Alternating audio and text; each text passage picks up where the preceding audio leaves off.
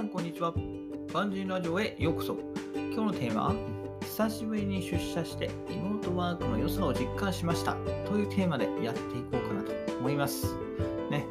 えー、先日ね、こう1年ぶりに本社に出世しましたけど、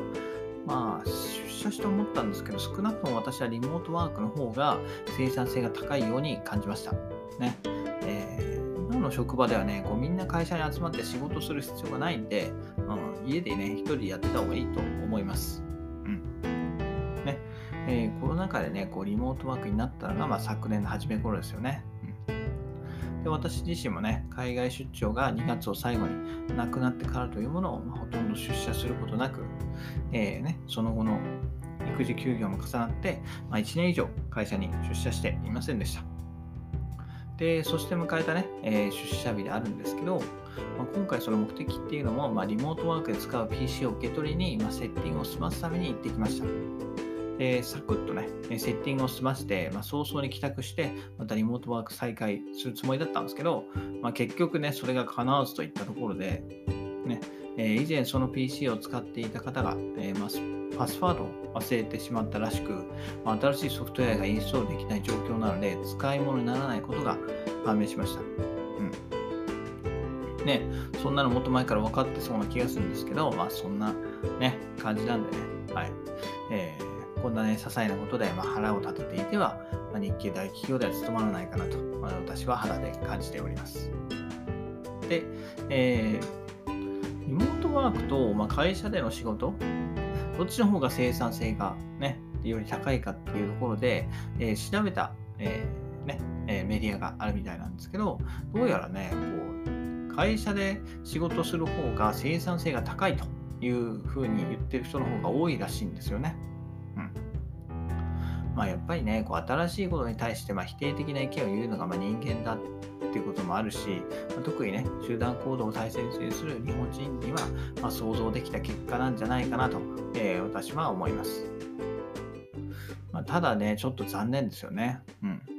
で実際私の部署もね、えー、リモートワークを推進しているにもかかわらず、えー、約社員50名ほどいますけど、えー、その5分の1がね、出社していました。まあ、今回のその調査が、まあ、どういう人を対象にね、調査されたかは、まあ、ね、わからないですけれども、まあ、国内外を常に出張して仕事をしている人の絶対数が少ないことを考えると、まあ、調査対象のほとんどがね、毎日自責で作業している人が多いんじゃないかなと私は考えます。まあ、つまりね、普段とは違う環境での仕事に対して、えー、生産性の低下を感じる人は、まあ、少なくないというんじゃないんでしょうか。うん。ね。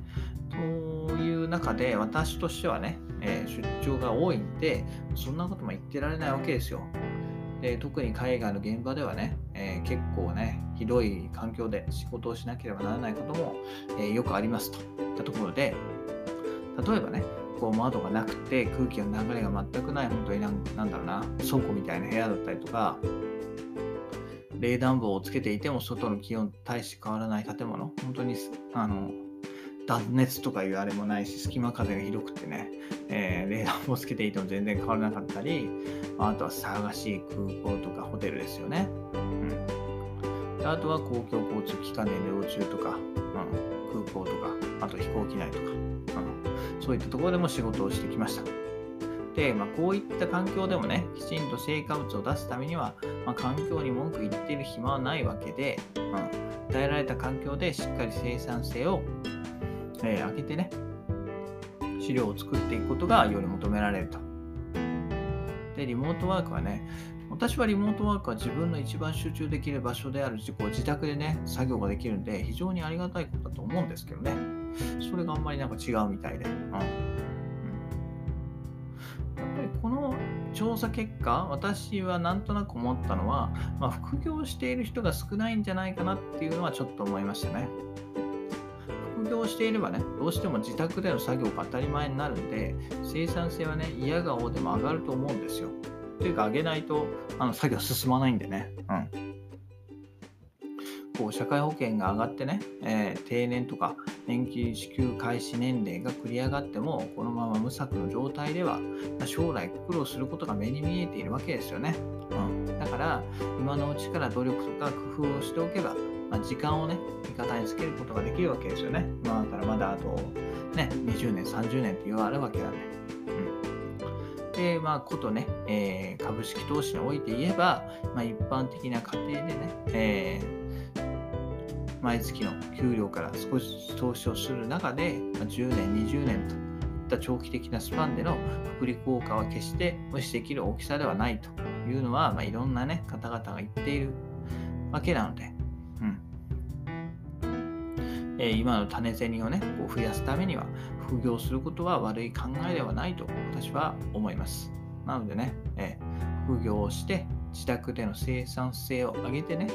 でその結果、まあ、本業での生産性も上げていくとでパフォーマンスを上げていくというのが、まあ、理想的な形なんじゃないかなというふうに思いました。はい。